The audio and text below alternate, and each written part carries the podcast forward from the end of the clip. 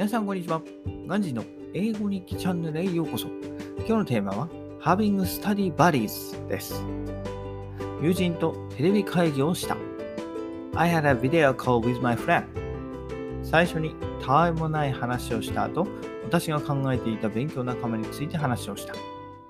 We caught up with each other and I talked about an idea to make a study habit. 友人はすぐに仲間になることを承諾してくれた。He pleasantly accepted my idea and we became study buddies.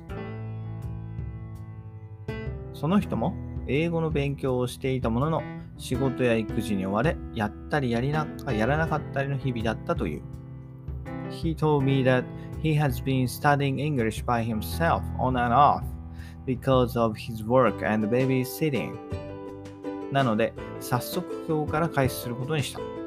とりあえずで設定したルールは以下の通りで、まずはこれでやってみる。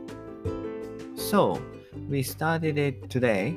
Our rules are as follows and would be revised if necessary. 毎日いっぷん以上実施。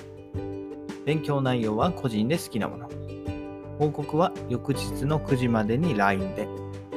できなかったらさんびゃくえん罰金。Rakuten Pay でお支払い。Have to study more than a minute. Any subjects are okay.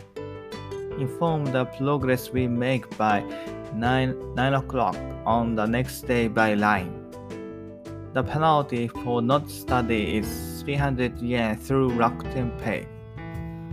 以上です。バイバイ。Have a nice day!